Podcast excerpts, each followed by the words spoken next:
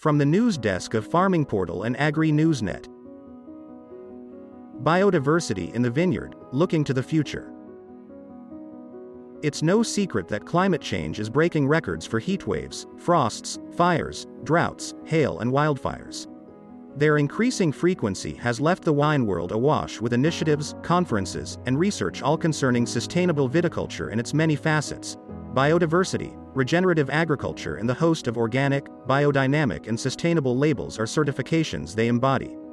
More than simple posturing, many are concerned with the very real practicalities of saving water and irrigation, managing ground cover and encouraging wildlife, all while making and selling good wine. At the recent Vineyards and Biodiversity Conference held in Avignon in May twenty twenty-two, organized by Birte Janssen, producers spoke of their very different approaches and needs. Some producers are only taking their first few steps in improving the way they work, whereas others have clearly already gone all the way. All, however, agreed on the urgency of action. As Mathieu Meyer of Château Galoupet pointed out, if water is rationed, food production will be prioritized for irrigation over vineyards.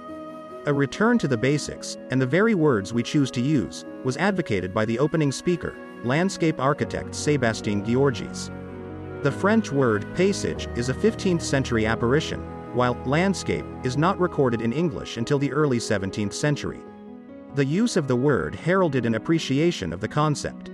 The landscape came to be regarded as picturesque, showing a pastoral, romantic setting, or as an industrial setting illustrating man's taming of the wild. Transport, railways, cars and motorways, has played an important role in shaping the landscape. Recently, aerial observation has changed the perspective and the internet has accelerated the viewing of the landscape. Only in twenty sixteen was the word landscape given an official, legal E U definition. Professor Ilona Leyer from the Department of Applied Ecology at the University of Geisenheim questioned our very memory and perception of these landscapes. Through surveys on changing landscapes, she found that most people think that little has changed, and that the vineyards, woods and hedgerows have remained the same for decades. In spite of this memory, comparing aerial photos from the nineteen twenties and nineteen fifties to today's tells a different story, one of massive change.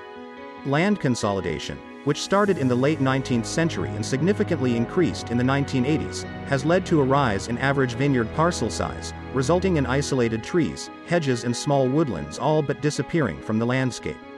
What may be thought of as a traditional viticultural landscape is in fact very modern, and is now only suited to high-volume production, pesticides, fertilizers and mechanized monoculture. You are listening to a podcast from our news desk. Vineyards do not exist in an isolated world, they are a part of their surroundings and a component of the landscape.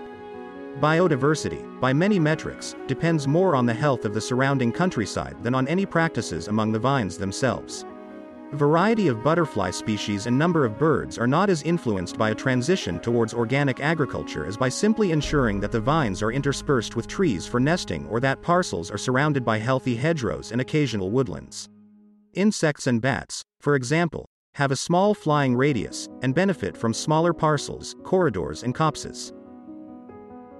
Organic, biodynamic and regenerative approaches focus on small details, soil health and viticultural practices, but lose sight of the bigger picture, despite its more quantifiable and immediate importance. Biodiversity is extremely beneficial, with many species performing what is known as ecosystem services. By simply existing and living around the vines, increased plants, insects, birds and small mammals can make producers' lives easier by fighting disease, keeping insect pest levels down, helping retain water and reducing soil erosion. Many practical solutions were discussed by producers, such as encouraging wildlife, increased plant cover, planting hedges. Châteauneuf-du-Pape has planted forty-two kilometers, polyculture agriculture and organic and biodynamic viticulture to encourage healthy soils. Another remedy explored was massale selection to increase vine biodiversity, which according to nurseryman Lillian Barillon, has decreased considerably since the rise in clonal selection in the nineteen eighties.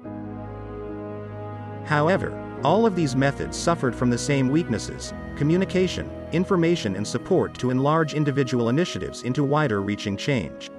Wildlife corridors need to extend beyond individual properties, and Giorgies talked of creating such corridors even in the urban environment. By understanding the concepts and giving a definition to landscape and biodiversity, protection becomes easier to address.